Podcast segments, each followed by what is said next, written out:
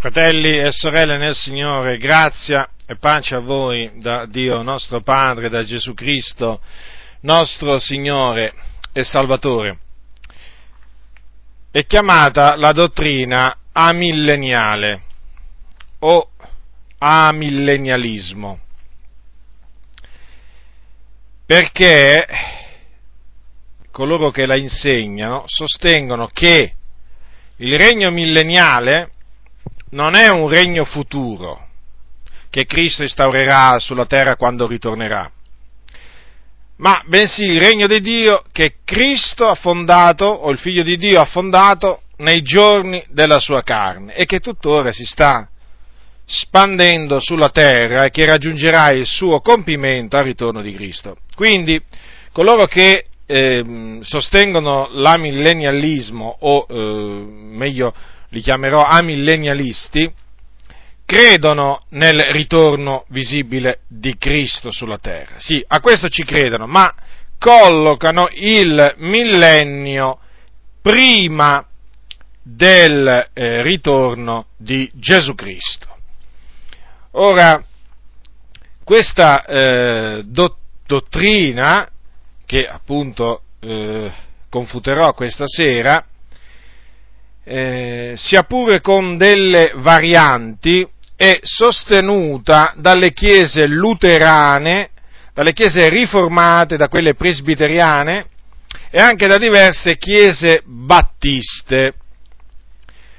Quindi eh, molte delle chiese che affondano le loro radici nella riforma protestante sono amillennialiste tenetelo ben presente, ben presente questo.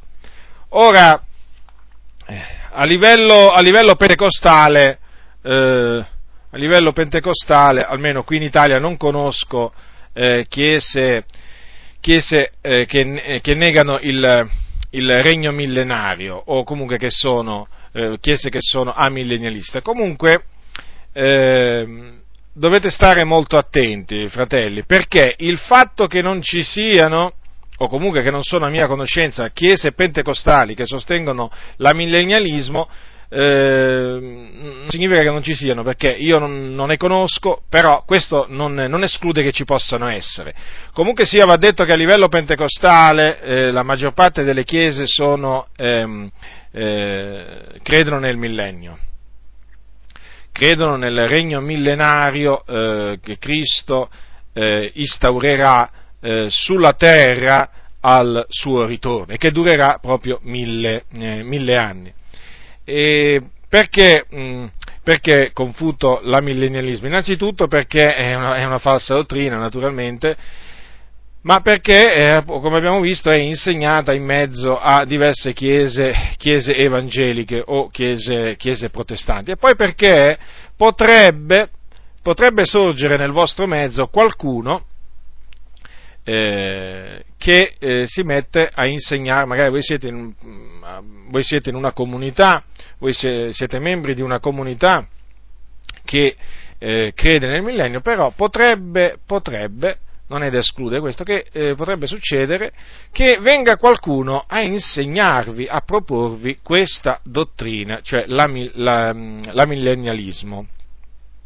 Ricordo che molti anni fa, eh, questo per farvi capire come anche eh, come si possono insinuare gli amillennialisti anche in mezzo a noi pentecostali, mi ricordo che molti anni fa ero convertito da poco tempo incontrai un fratello, stava, un fratello italiano che stava frequentando una scuola biblica in Inghilterra e che mi disse che nella scuola biblica che lui, eh, che lui stava frequentando, era una scuola biblica eh, ed è tuttora una scuola biblica pentecostale, eh, c'erano diversi che sostenevano la, la dottrina la dottrina amilleniale. Praticamente dicevano che eh, noi siamo già nel millennio, perché è questo alla fin fine che dicono che noi siamo già nel millennio.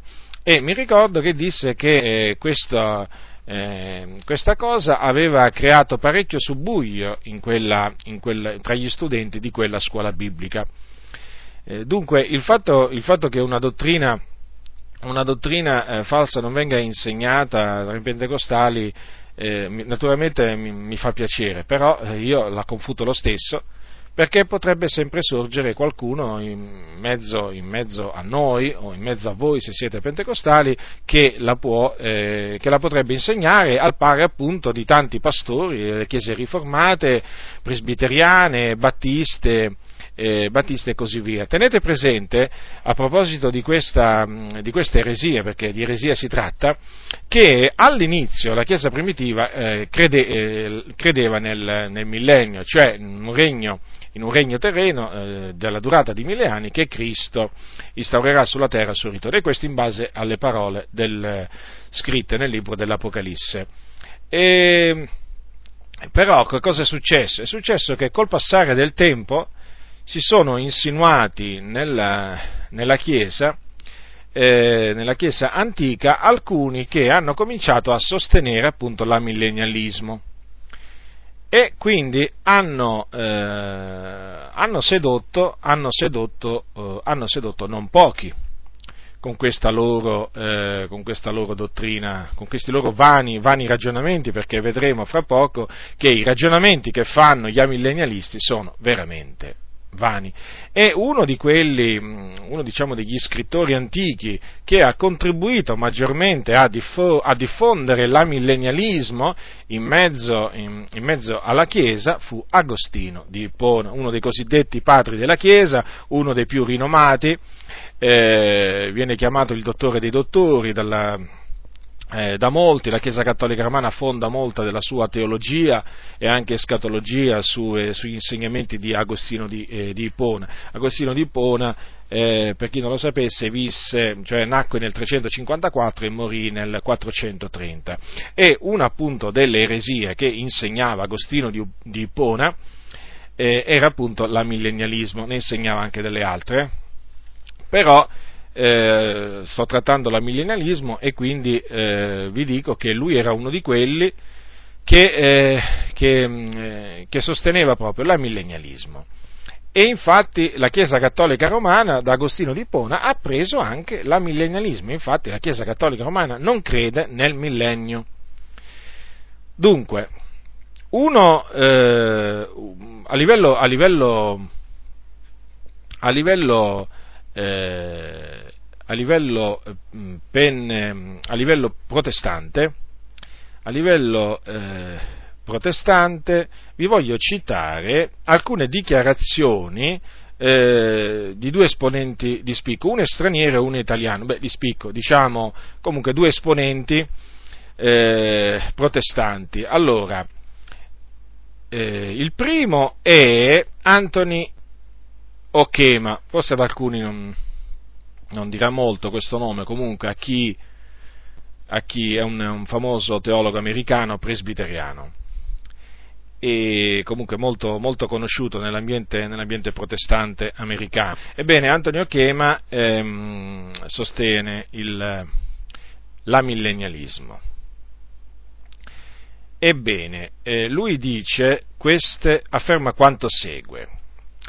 Inizio della citazione. Il libro della rivelazione è pieno di numeri simbolici. Ovviamente il numero 1000 che qui è usato non deve essere interpretato in un senso letterale, dato che il numero 10 significa completezza e dato che un migliaio è 10 alla terza potenza, noi possiamo pensare all'espressione mille anni come ad un periodo completo, un periodo molto lungo, di una lunghezza indeterminata. Fine della citazione. Antonio Chema amillennialism, cioè amillennialismo, eh, in eh, The Meaning of the Millennium, in altre parole il significato del millennio, Illinois 1977, pagina 162. Allora qualcuno potrebbe domandarsi, allora che spiegazione danno eh, appunto coloro che negano il millennio eh, a queste parole che sono scritte nell'Apocalisse? Adesso vi leggerò eh, le parole scritte da Giovanni, del, del capitolo 20, eh, precisamente dal versetto 4 al 5. E vidi le anime di quelli che erano stati decollati per la testimonianza di Gesù e per la parola di Dio e di quelli che non avevano adorato la bestia nella sua immagine e non avevano preso il marchio sulla loro fronte e sulla loro mano, ed essi tornarono in vita e regnarono con Cristo mille anni. Il rimanente dei morti non tornò in vita prima che fossero compiti i mille anni. Questa è la prima risurrezione. Ora, che significato danno a queste, a queste parole così chiare, voglio dire? Bene, secondo, secondo appunto eh, gli amillennialisti, queste parole hanno un significato spirituale. Naturalmente non poteva essere eh, altrimenti perché hanno dato un, un'interpretazione spirituale al, al, millennio. Infatti Okema, il suscitato diciamo, teologo americano, ehm, afferma, inizio della citazione, Giovanni qui sta parlando dei morti increduli, il rimanente dei morti, per distinguerli dai morti credenti che lui sta descrivendo. Quando lui dice che il rimanente dei morti non visse o non tornò in vita, egli vuole dire l'esatto opposto di quello che aveva detto dei morti credenti. I morti non credenti, egli sta dicendo, non vissero o non regnarono con Cristo durante questo periodo di mille anni, mentre i credenti, dopo la morte, godono un tipo di vita in cielo con Cristo, dove partecipano al regno di, al regno di Cristo. Gli increduli dopo la morte non condividono niente sia di questa vita e sia di questo regno. Fine della citazione, stesso appunto scritto di prima, pagina 169 e 170. Dunque, avete, avete capito eh, che, cosa, che, cosa, dico, come spiegano loro queste, queste parole? Cioè, secondo loro, eh, secondo loro, il fatto che appunto quelle anime tornarono in vita eh, e regnarono con Cristo significa che, eh, significa che quelli sono i, mo- i morti credenti, eh, coloro che muoiono nella fede, che vanno in cielo e appunto cominciano a regnare, a regnare con Cristo. Eh, durante tutto, questo, durante, tutto questo, periodo. Eh, quindi i credenti, i, morti, i, i credenti dopo la morte godono un tipo di vita in cielo con Cristo, dove partecipano al regno di Cristo. Gli increduli invece dopo la morte non condividono eh, niente, eh, sia di questa vita sia di questo regno. E quindi è questo il loro, il loro significato, il, il, significato che danno appunto a quelle, a quelle parole, cioè a, a quelli che, le anime che tornano, che tornano in vita, e, e poi, infatti eh, c'è scritto così, allora, le anime di quelli che erano stati decollati, quindi, eh, di cui si dice appunto che tornarono in vita e regnano con Cristo, sono appunto le anime di coloro che vivono con il Signore in cielo, mentre il eh, rimanente dei morti, il rimanente dei morti chi sono? Eh, sono gli increduli che dopo la morte non, non vanno in cielo e quindi non, non regnano con Cristo. E allora, e come, eh, come, spiegano poi il fatto che Satana eh, fu visto legato, rinchiuso nell'abisso affinché non seducesse più le nazioni per mille anni? Com'è che viene interpretato questo, questo fatto? Naturalmente eh, hanno trovato anche qui un, un sofisma eh, ed ecco che cosa dicono. Inizio, eh, inizio della citazione sempre appunto Okema che parla, il fatto che Satana è ora legato non significa che egli non sia attivo nel mondo oggi, ma che durante questo periodo egli non può sedurre le nazioni, vale a dire egli non può impedire la diffusione del Vangelo. Il legamento di Satana durante questa era, in altre parole, rende possibile compiere le missioni e l'evangelizzazione. Fine della citazione, stesso scritto appunto di prima, pagina 181. Quindi, eh, questa è la spiegazione che danno al, eh, al, al, legamento, al, legamento, di Satana. Legamento che loro dicono è avvenuto appunto nei giorni, eh, nei giorni della carne del figliolo, del figliolo di Dio. E fu lì che, appunto, secondo loro, Gesù legò, legò Satana. E quindi eh, da quel dì è stato possibile predicare l'Evangelo, è stato possibile diciamo, ehm, vedere eh, anime convertite, convertite, convertite a Cristo eh, alla fine appunto di questa era che loro chiamano, eh, chiamano millennio, che praticamente va da, dalla prima venuta, dalla prima venuta di, ehm, di, Cristo alla sua seconda, eh, dico, alla fine di questa, di questa era ehm, eh, loro dicono che Cristo tornerà, appunto, quindi credono nel ritorno visibile di Gesù e risusciterà tutti i morti, sia i credenti che gli increduli, i quali compariranno davanti al tribunale di Cristo. Quindi gli amillennialisti, ricordatevi, eh, pongono eh, alla fine appunto di questo loro cosiddetto millennio una resurrezione universale, nel senso che per loro eh, non ci sarà una resurrezione dei giusti e una resurrezione degli ingiusti separata da un, da, appunto da, dai mille anni, no, perché la resurrezione sia dei giusti che degli ingiusti avverrà, avverrà al ritorno di Cristo che tenete presente avverrà appunto dopo il millennio. Quindi notate bene che cosa, eh, che cosa, hanno, che cosa hanno creato.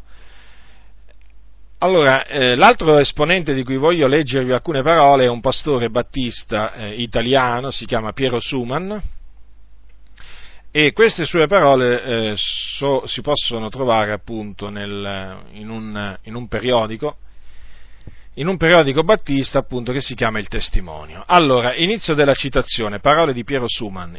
Il concetto di millennio ci viene da ben determinati circoli rabbinici lo sfondo è quindi giudaico e non cristiano. Durante i primi anni del cristianesimo il milleniarismo era molto diffuso fra le chiese di origine ebraica. Molti padri della Chiesa lo sostenevano nel suo significato letterale, ma in seguito prevalse il significato spirituale. L'interpretazione spiritualistica, anche se non risponde a tutti i problemi sollevati dal testo, ha il pregio di rimanere all'interno dell'insegnamento escatologico comune al resto della Bibbia. In tutta l'Apocalisse il numero 1000 sta a rappresentare il coefficiente della totalità, della completezza. Perché mai proprio ora e solo in questi passi del capitolo 20 dovrebbe essere inteso letteralmente? E allora perché non vedere in questa prima resurrezione la nuova nascita dei figlioli di Dio che Cristo ha donato a quanti credono in Lui? Non è forse vero che i credenti sono già in possesso, qui e ora, della vita eterna? Possiamo considerare questa conversione la prima risurrezione? Se fosse così, allora il millennio non sarebbe che il governare di Cristo in questo tempo della Chiesa attraverso lo Spirito Santo.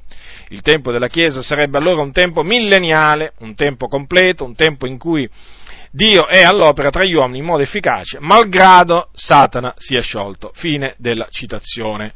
Questa ultima parola, Satana sia sciolto, è tra virgolette. Piero Suman, il millennio, l'opera di Cristo e della sua Chiesa in Il Testimonio numero 1, anno 1981, pagina 3 e 4. Dunque, questa interpretazione eh, data dal Suman è molto simile a quella che dava Agostino di Ippona, di cui appunto vi ho parlato poco fa, eh, interpretazione che ha adottato la Chiesa, ehm, la Chiesa Cattolica Romana e non solo la Chiesa Cattolica Romana. Eh, infatti Agostino spiegava eh, la prima, cioè interpretava la prima resurrezione nel senso della nuova nascita o resurrezione spirituale che la persona sperimenta quando si converte. Però bisogna tenere presente che per Agostino di Ippona la, eh, la, la, resurrezione, la resurrezione spirituale o nuova nascita si sperimentava all'atto del battesimo perché appunto Agostino di Ippona, tra le tante falsità che insegnava, eh, insegnava pure la rigenerazione eh, battesimale. Dunque, eh, le, le, parole di Agostino sono, sono le seguenti, inizio della citazione. Vi sono due risurrezioni. La prima che avviene ora della resurrezione delle anime che non permette di cadere nella seconda, che non avviene ora ma avverrà alla fine del mondo e che non riguarda le anime ma i corpi. L'Evangelista Giovanni ha parlato di queste due risurrezioni nel libro dell'Apocalisse, in modo che la prima delle due, non compresa da taluni dei nostri, fu scambiata per una ridicola favoletta, Coloro che sulla base delle parole di questo libro hanno ipotizzato che la prima risurrezione sarà la risurrezione del corpo, fra l'altro sono stati soprattutto colpiti dal numero di mille anni. Egli ha parlato di mille anni per indicare precisamente tutti gli anni di questo mondo, volendo evidenziare con un numero perfetto la stessa pienezza del tempo. Perciò il numero mille indica la totalità poiché è il quadrato di dieci che diventa un solido. Fine della citazione, Agostino, la città di Dio, libro 20, capitolo 6, eh, capitolo 6, eh, paragrafo 2, eh, poi il capitolo 7, paragrafo 1 e 2.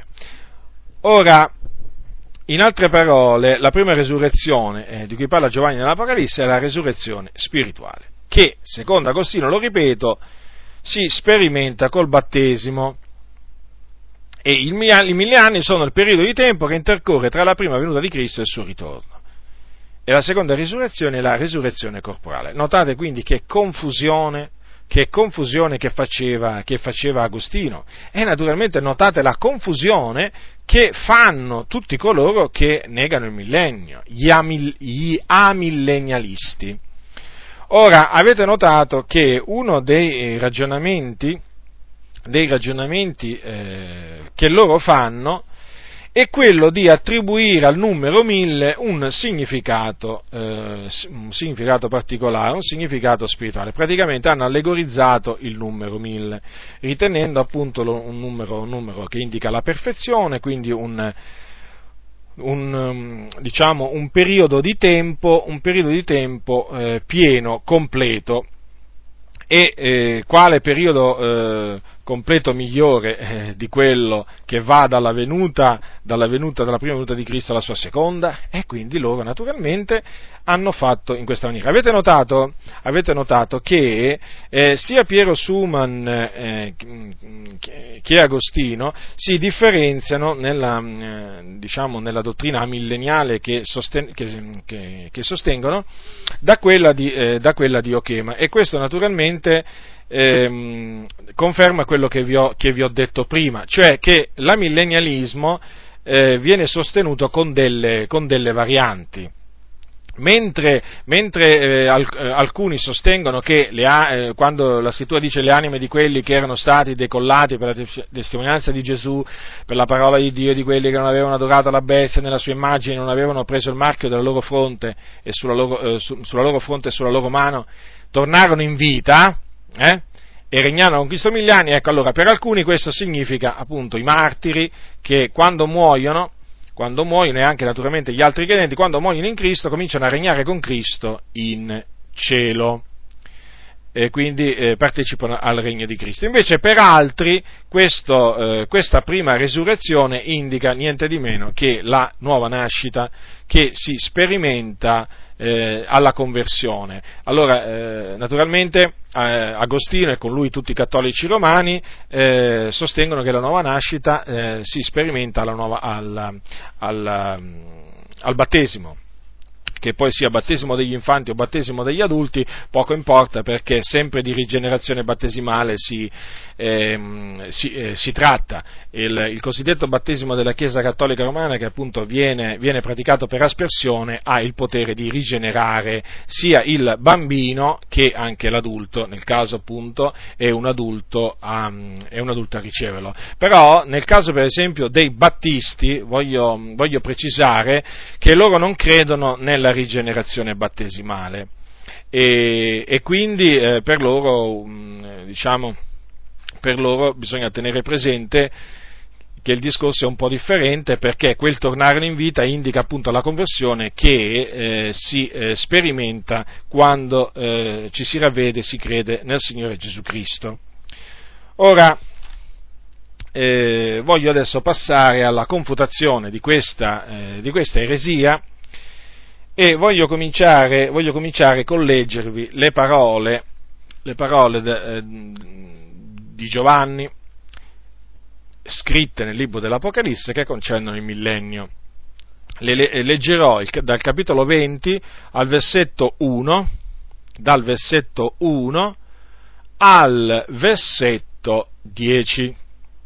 Allora, dice Giovanni, poi vidi un angelo che scendeva dal cielo, aveva la chiave dell'abisso e una gran catena in mano, ed egli afferrò il dragone, il serpente antico, che è il diavolo e Satana, e lo legò per mille anni.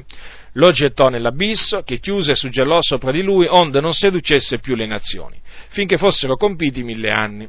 Dopodiché egli ha da essere sciolto per un po' di tempo.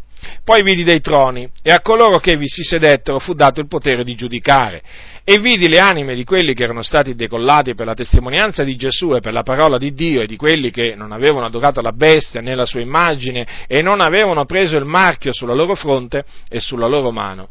Ed essi tornarono in vita e regnarono con Cristo mille anni.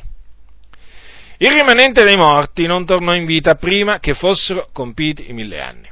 Questa è la prima resurrezione. Beato e santo è colui che partecipa alla prima resurrezione. Su loro non ha potestà la morte seconda. Ma saranno sacerdoti di Dio e di Cristo e regneranno con lui quei mille anni.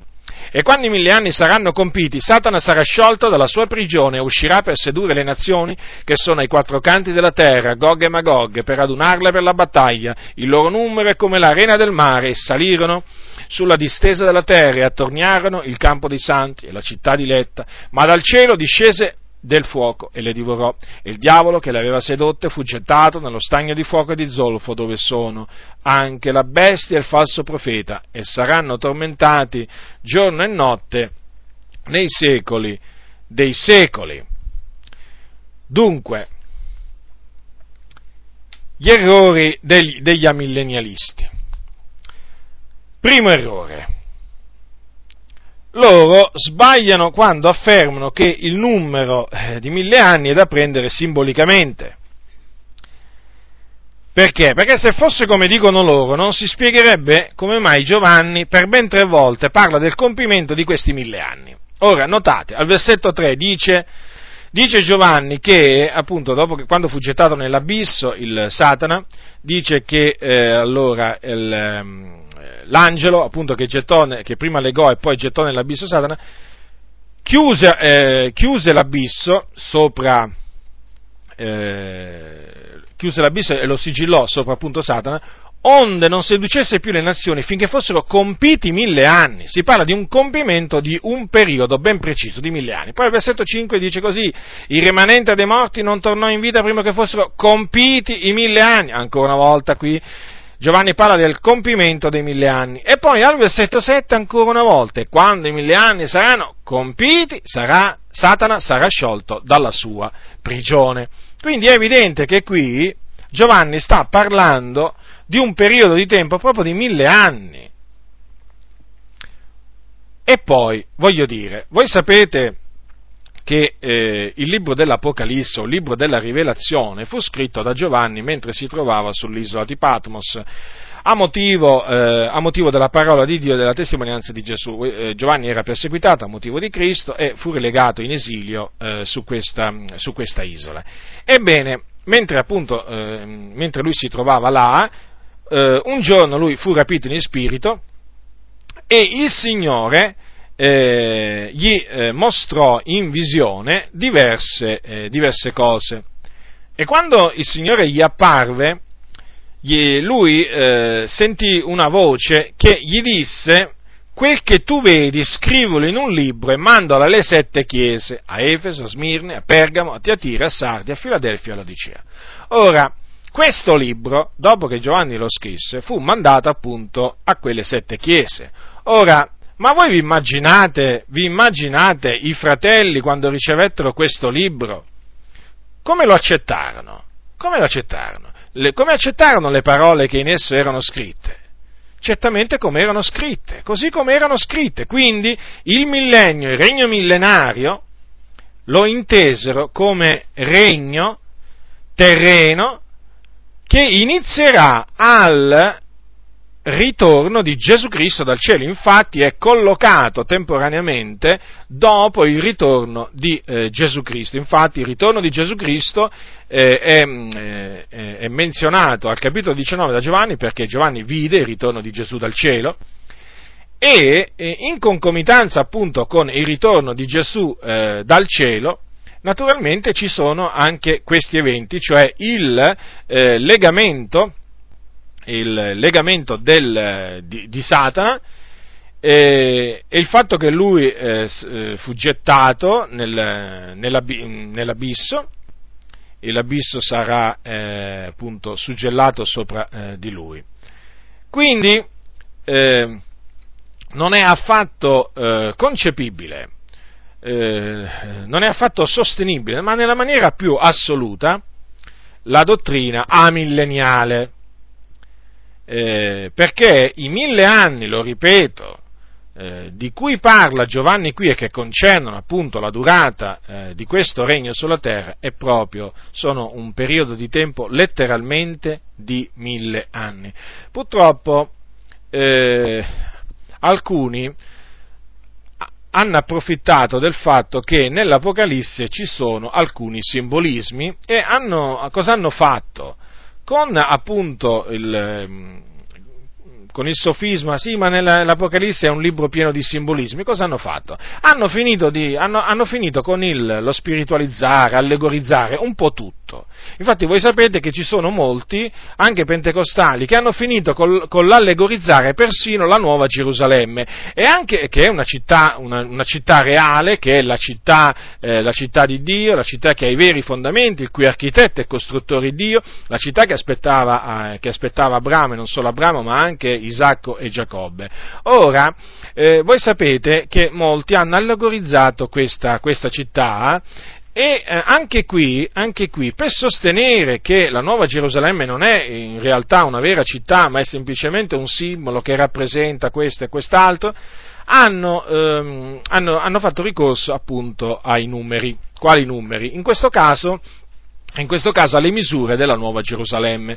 Il fatto, per esempio, che la città eh, sia quadrangolare e poi che eh, la, la, sua lunghezza è uguale alla larghezza eh, e che naturalmente mh, ogni lato della, eh, della, città misura 12.000 stadi eh, e eh, appunto il fatto che è quadrangolare, quindi la, la lunghezza, la larghezza e, la, ehm, e, la, e, l'altezza della nuova Gerusalemme sono, eh, sono uguali. Ora loro, appunto, eh, partendo dal fatto no, che il 12 è un numero perfetto, indica la perfezione, quindi 12.000 stadi, 12 per 1000, insomma fanno tutto un discorso particolare e arrivano alla conclusione appunto che la nuova Gerusalemme non può essere una vera città, eh, ma è semplicemente un simbolo e rappresenta, eh, eh, chi dice che rappresenta la Chiesa, generalmente, generalmente, viene detto che rappresenta la Chiesa. Vedete, quindi hanno finito con l'allegorizzare persino la, la, Nuova Gerusalemme, come naturalmente voi sapete, voi sapete eh, alcuni hanno finito con l'allegorizzare persino il fuoco, il fuoco dello stagno ardente di fuoco di zolfo, però qua non hanno potuto ricorrere appunto a nessun, a ness, a nessun numero, però eh, naturalmente non si sono appigliati a dei numeri, però si sono appigliati ad altri, ad, hanno fatto dei, mm, altri, altri ragionamenti ma eh, ragionamenti che sono sempre vani. Bisogna stare attenti dunque quando ci si accosta al libro dell'Apocalisse, perché mentre è vero, ci, mentre è vero da un lato che ci sono dei simbolismi, certamente questo non lo nego, per esempio quando, quando, mm, quando si dice appunto le sette stelle, le sette stelle sono gli angeli delle sette chiese e i sette candelabri sono le sette chiese. Quindi in questo caso ci si trova davanti a, un, a, a, dei simbolismi, ma in questo caso fu Gesù a rivelarlo, o fu l'angelo di Gesù a rivelarlo a Giovanni, che quelle sette stelle rappresentavano gli angeli delle sette chiese e i sette candelabri erano le sette chiese. Beh, ma mi pare qui molto, molto, molto chiaro. Eh, nella visione, appunto, Gesù teneva eh, nella sua man destra sette stelle. È proprio così, no?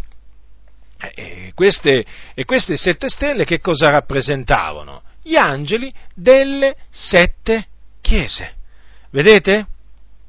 E, e c'erano anche i sette candelabri nella visione. E in mezzo ai candelabri, appunto, in mezzo a quei sette candelabri apparve Gesù. E Gesù poi gli ha detto che cosa rappresentavano i sette candelabri. Le sette chiese. Eh, però eh, il fatto è che eh, alcuni hanno cominciato a, illog- a logorizzare, a, ehm, a spiritualizzare eh, tante e tante altre cose che non vanno spiritualizzate, tra cui persino i numeri. Ma io dico, ma i, i numeri la- relativi a periodi di tempo, ma voglio dire, ma quando, allora l'angelo della chiesa di Smirne, quando, quando gli arrivò la lettera, eh, la lettera indirizzata a lui nel quale il Signore gli diceva non temere quel che avrai da soffrire, ecco il diavolo sta per cacciare alcuni di voi in prigione perché siate provati e avrete una tribolazione di dieci giorni, sii fedele fino alla morte e io ti darò la corona della vita. Ma io dico, ma quel fratello, ma quel fratello quando lesse avrete una tribolazione di dieci giorni, ma che cosa capì? Ma che cosa capì? Voi pensate che allegorizzò quel, quei dieci giorni? Quel numero dieci?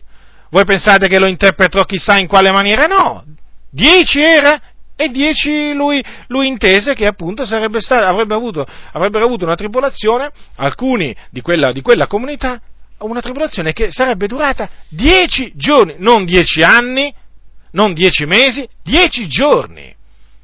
Dieci giorni, sì, di 24 ore. No, perché qui poi bisogna pure specificare che i giorni sono di 24 ore, perché qui c'è da aspettarsi sempre di tutto.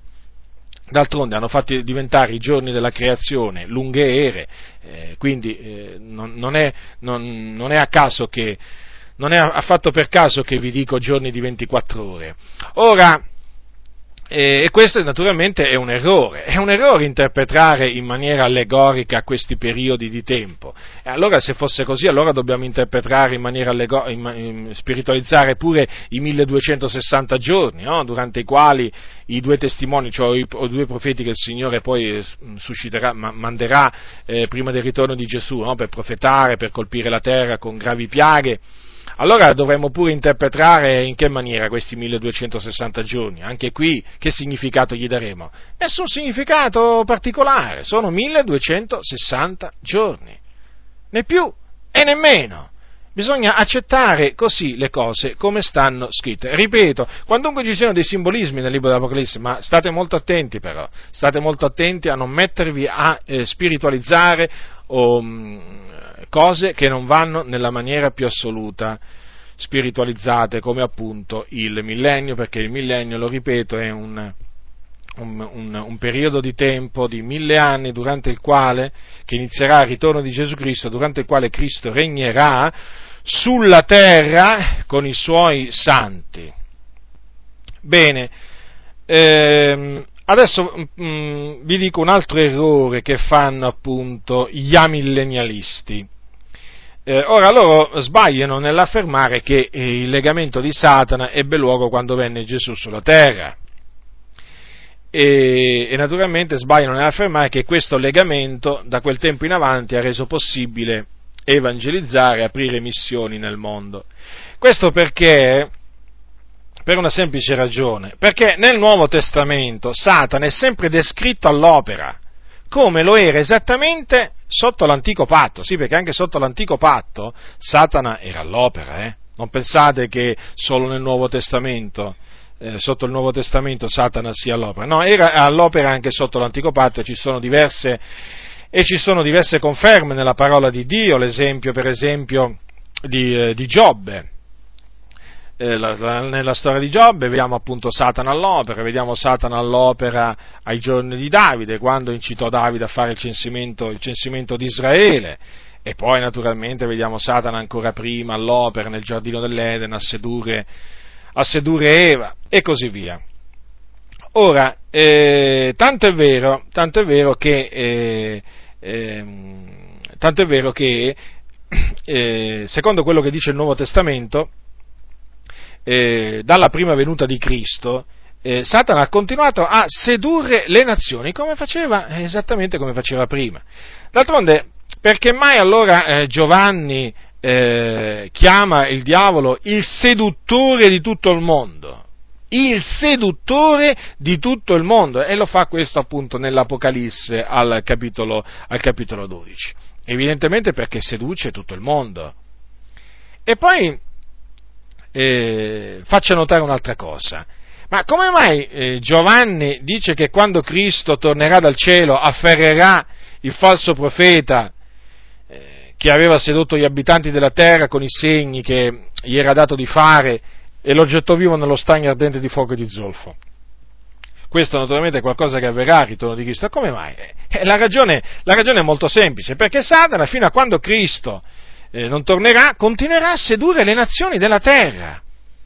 Eh, d'altronde lui è il principe della potestà dell'aria, quello spirito che opera al presente negli uomini ribelli e non può essere legato. Se opera negli uomini ribelli, come fa a essere legato?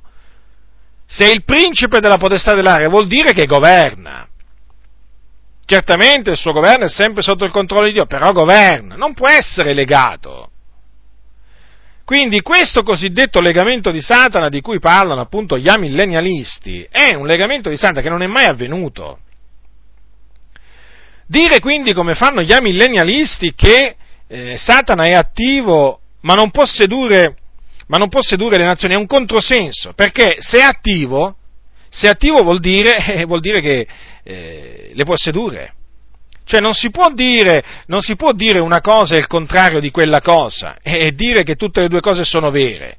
O è una cosa o è l'altra. Eh, se, se, è attivo, se è attivo eh, non è legato, se è legato non è attivo. Quindi eh, egli è attivo e naturalmente proprio per il fatto che è attivo può sedurre le nazioni. E, e questo si vede bene. Eh, questo si vede bene, cioè la seduzione perpetrata da Satana sulla faccia della terra è ben visibile. Ci sono miliardi di persone sotto la potestà di Satana. Ci sono, ci sono tantissime persone nel mondo che non conoscono la verità, che professano le dottrine più strane, che fanno le cose veramente più strane. Voglio dire, ma gli idolatri, gli omosessuali, i ladri, gli ubriachi, i rapaci, gli increduli, ma che vi posso dire io? Gli stregoni, ma voglio dire, questa gente, questa gente, perché esiste? Perché appunto Satana eh, ha sedotto appunto queste persone e gli fa fare queste cose, sono sotto la sua potestà e gli fa fare queste cose. Ho citato solo, ho citato solo, eh, solo qualcuno. È perché è quello spirito che opera al presente negli uomini ribelli. Cioè, voglio dire, non è che ci vuole tanto per, per capire che Satana non è affatto legato. No, no, non è affatto legato. Satana opera, opera nel mondo e le opere del diavolo sono ben visibili. Eh, dunque, eh, il fatto che sulla terra, perché avete, avete notato, hanno, hanno, escogitato naturalmente il sofisma, eh, il fatto che sulla terra si possa evangelizzare, no? e, che le persone si convertono mm, ancora a Cristo, cioè non è affatto dovuto eh, al, mm, non è affatto dovuto al fatto che il diavolo è stato legato, eh, badate bene, ma nella maniera più assoluta, ma semplicemente al fatto che Dio è più forte del diavolo ed è in grado in qualsiasi momento di strappargli, di strappargli dalle mani eh, tutti, quelli lui, tutti quelli che lui vuole, quando vuole, dove vuole, perché Dio è Dio. Dunque, il fatto che si possa evangelizzare, il fatto che si convertono anime, anime, a, Cristo, anime a Cristo, è una chiara su, dimostrazione della superiore, immensa, immensa superiorità della potenza del nostro Dio su quella del diavolo. Non c'è proprio ombra di dubbio a tale riguardo. Certo, il diavolo è seduttore di tutto il mondo, seduce tutto il mondo, induce miliardi di persone a professare eh, proprio eh, dottrine, eh, dottrine, false, eresie di perdizione. Eh, è chiamato, è chiamato l'Iddio di questo secolo, che ha accecato le menti di coloro che sono sulla via della perdizione. Vi ricordate, vi ricordate le parole di Paolo e ve le, voglio, ve le voglio citare? Ecco che cosa c'è scritto.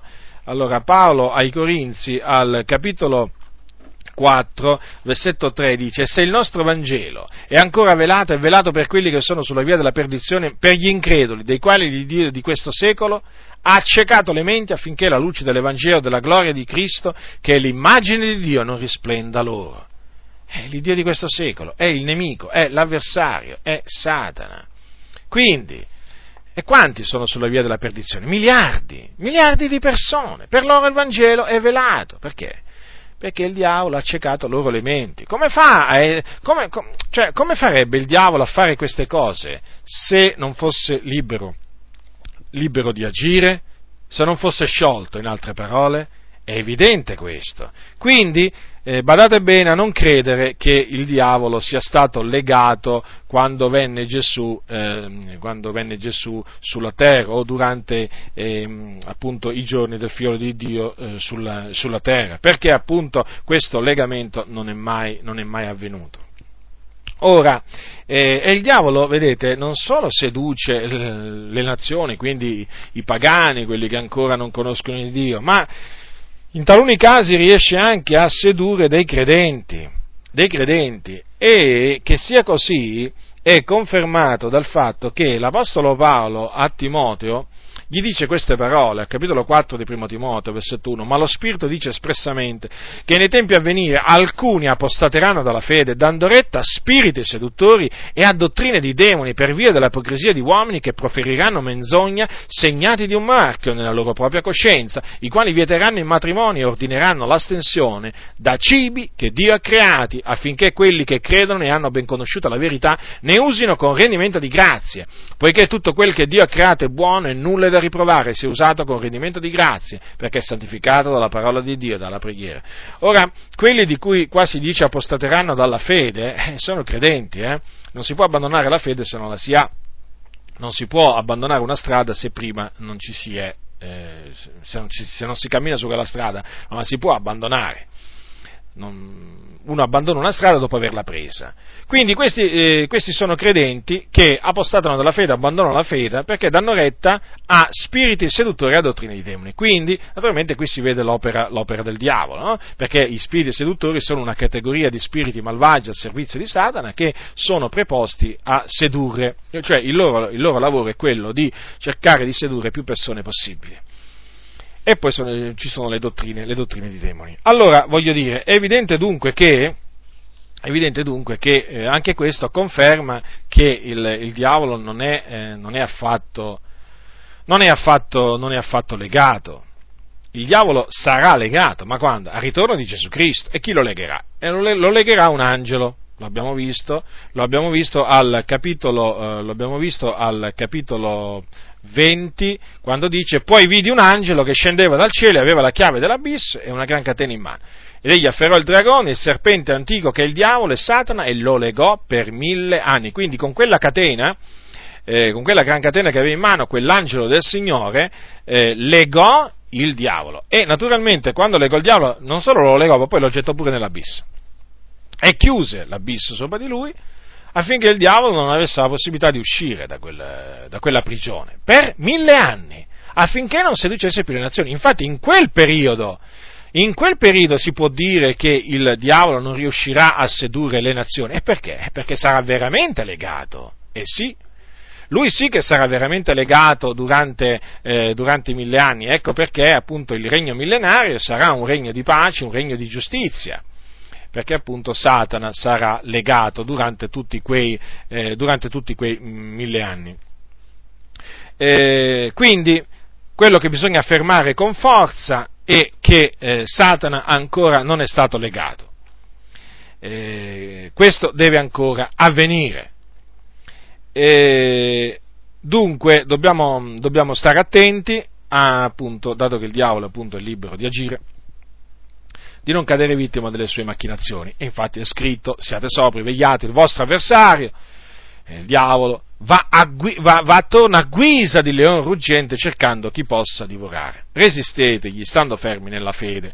Quindi il diavolo è libero, è sciolto, ma noi naturalmente abbiamo tutte le armi per opporci al, eh, al nemico e metterlo, e metterlo in fuga.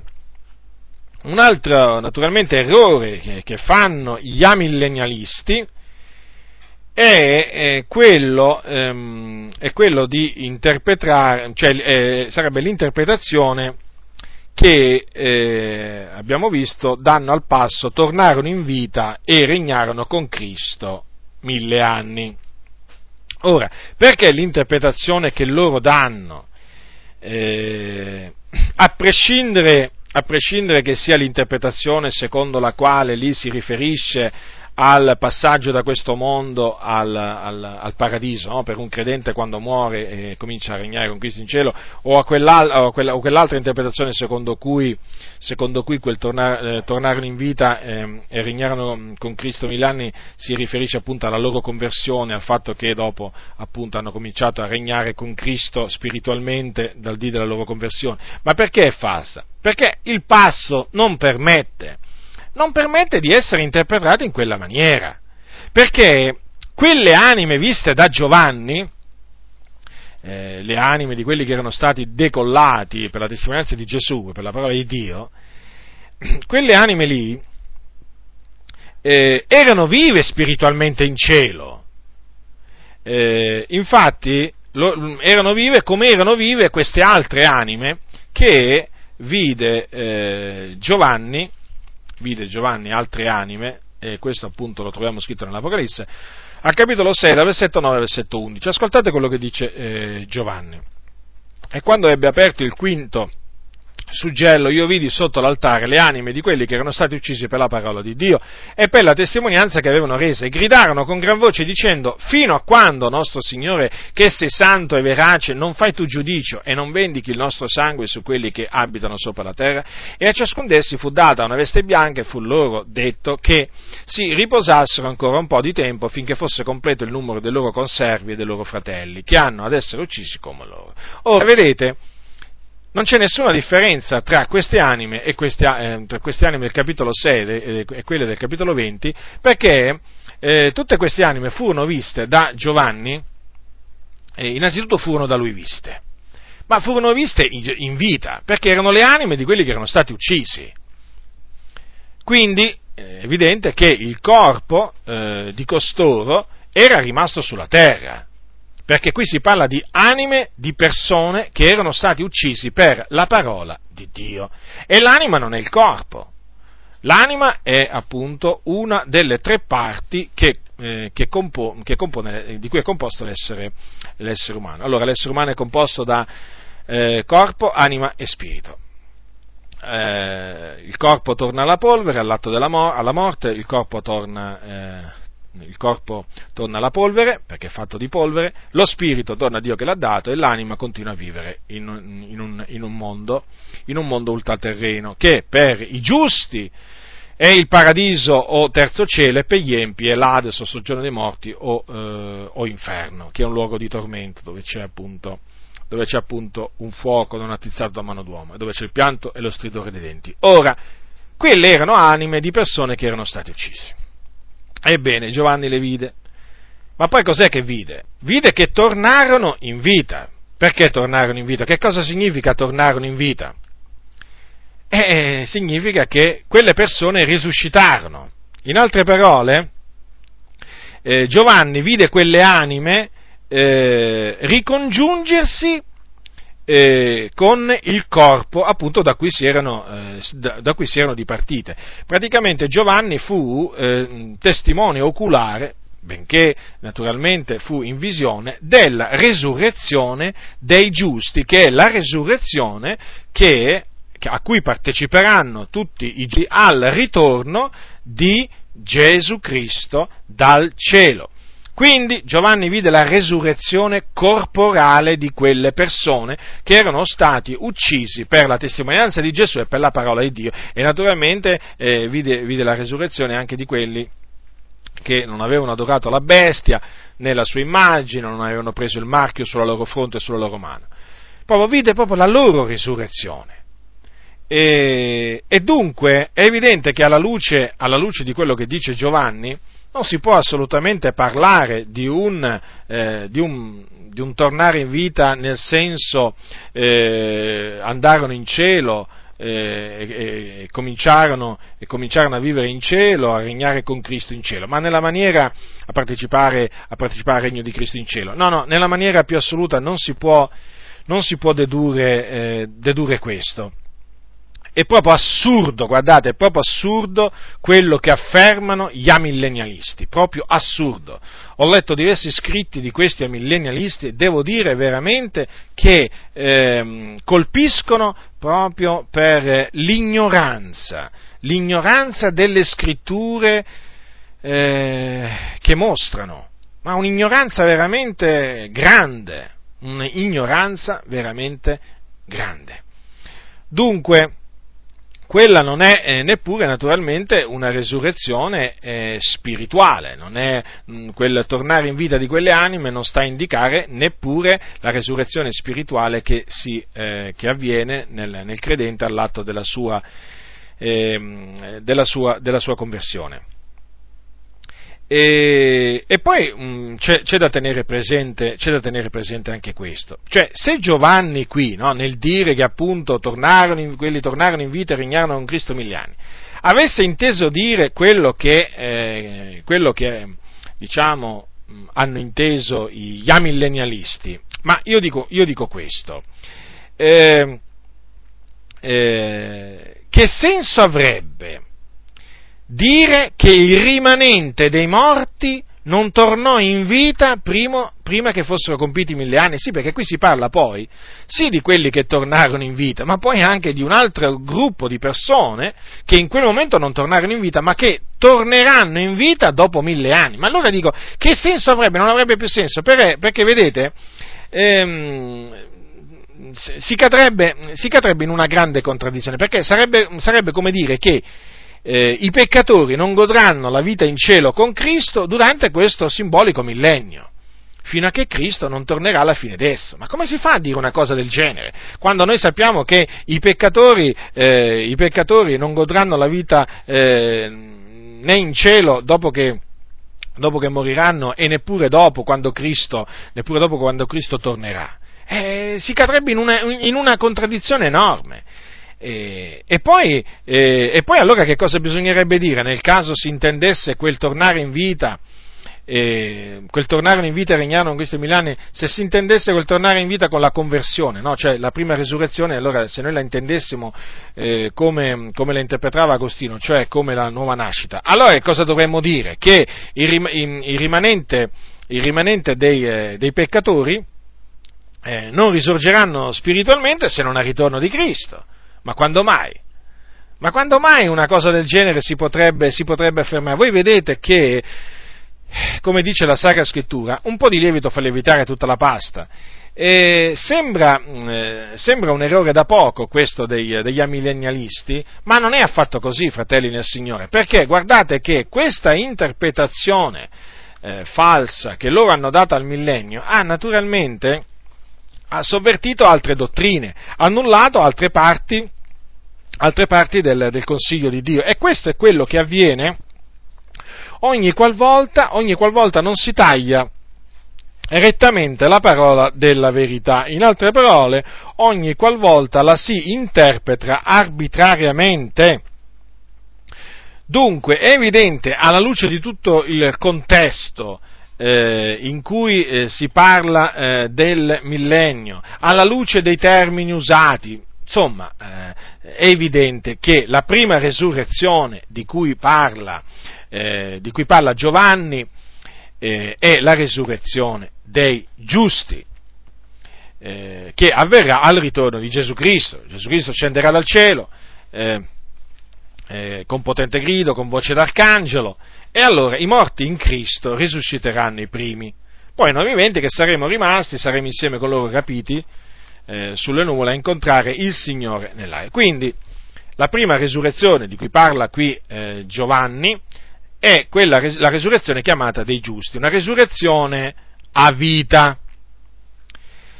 Questa resurrezione naturalmente eh, è la prima resurrezione, ciò significa che ci sarà una seconda resurrezione. Allora, chi partecipa alla prima resurrezione è beato eh, è beato perché su di lui non ha potestà la morte seconda.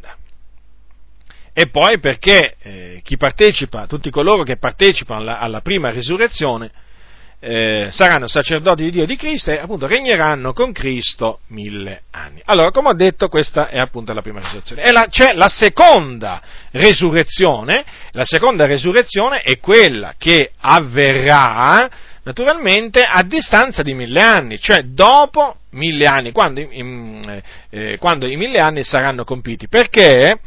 Eh, dopo che i mille anni saranno compiti, sì, avverrà eh, tra, mh, lo scioglimento di Satana, Satana sedurrà le nazioni, che si, diciamo che si, accamp- che si schiereranno contro, eh, che attornieranno il campo dei santi, la città diletta, ma poi il fuoco di Dio scenderà dal cielo e divorerà, poi Satana sarà preso, sarà gettato nello stringente di fuoco e di zolfo, e poi appunto ci sarà il, eh, il giudizio finale eh, in cui eh, tutti gli increduli, compar- tutti gli ingiusti, compar- eh, risusciteranno, risusciteranno e compariranno davanti al trono di Dio per essere giudicati dalle cose scritte nei libri, secondo le opere loro. E tutti coloro che eh, non saranno trovati scritti nel libro della vita, saranno gettati nello stagno ardente di fuoco di zolfo che è la morte seconda. Quindi questa seconda resurrezione è la resurrezione degli ingiusti, che è una resurrezione di giudicio. Che cosa significa? Che eh, saranno, eh, che come ho detto prima, risusciteranno per essere giudicati, verranno in giudizio. Eh, verranno in giudizio, in un giudizio naturalmente di condanna e saranno condannati a un'eterna infame, un eterno tormento nello stagno ardente di fuoco e di zolfo. Eh, naturalmente, eh, come vi ho detto prima, gli amillennialisti eh, hanno, che cosa hanno fatto? Hanno fuso la resurrezione dei giusti e quella degli ingiusti. Cioè hanno, messa, eh, hanno, messo le due resurrezioni assieme, perché l'hanno collocata alla fine appunto di questo cosiddetto loro, loro millennio. Praticamente, eh, secondo loro, quando Cristo ritornerà, allora risusciteranno sia i giusti che gli ingiusti. Ma questo non è assolutamente biblico, questo naturalmente è un errore è un errore che è scaturito dalla falsa interpretazione che loro, da, che loro hanno dato al, al millennio. Quindi vedete ci sono sempre delle nefaste conseguenze ogni qualvolta si sostiene una, una, un, una dottrina falsa.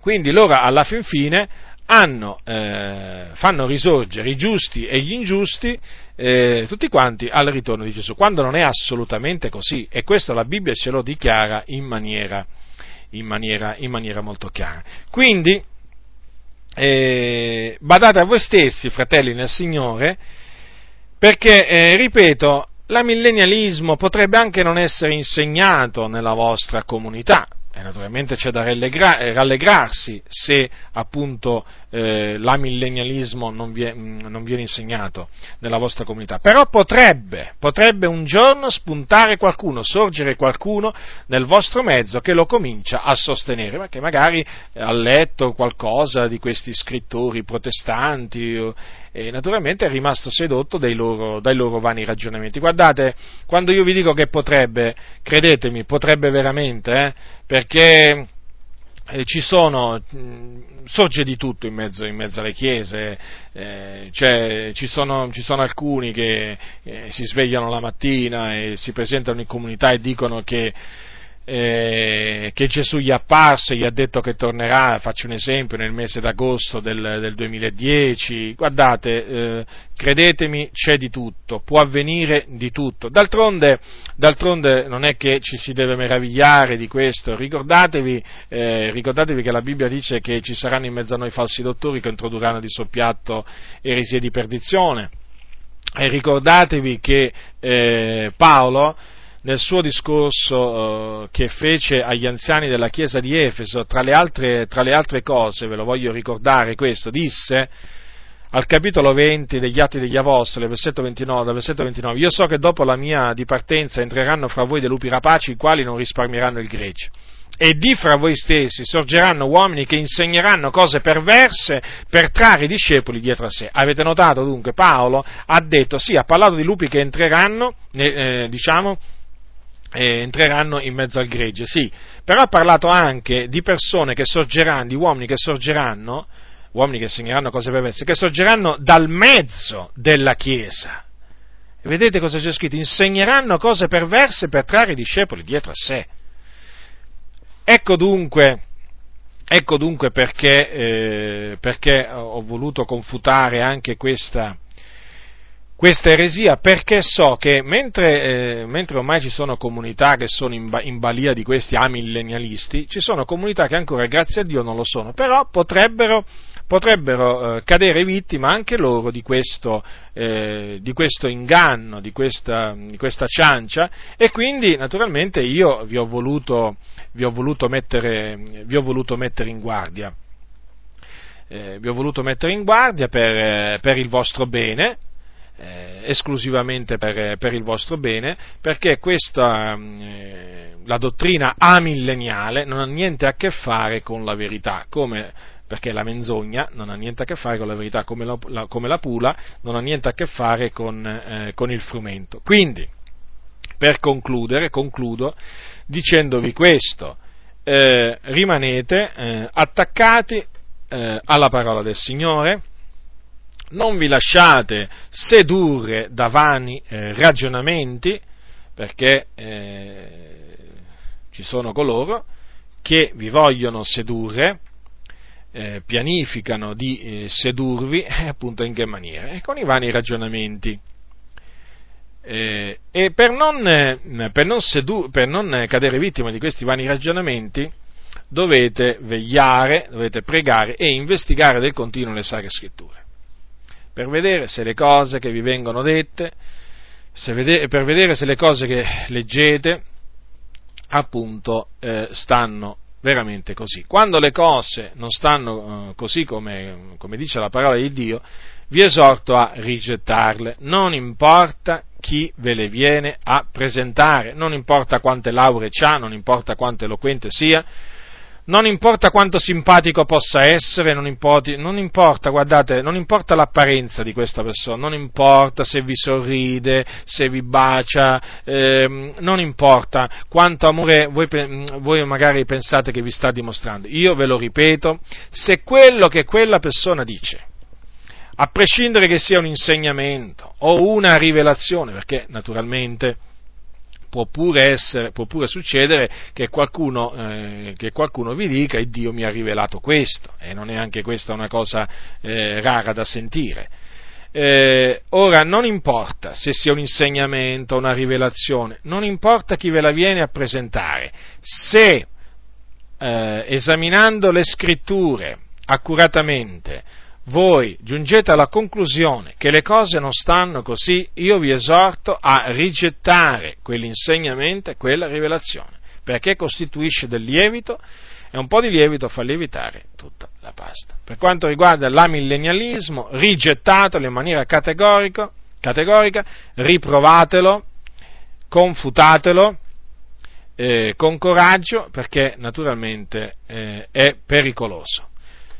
La grazia del Signore nostro Gesù Cristo sia con tutti coloro che lo amano con purità incorrotta.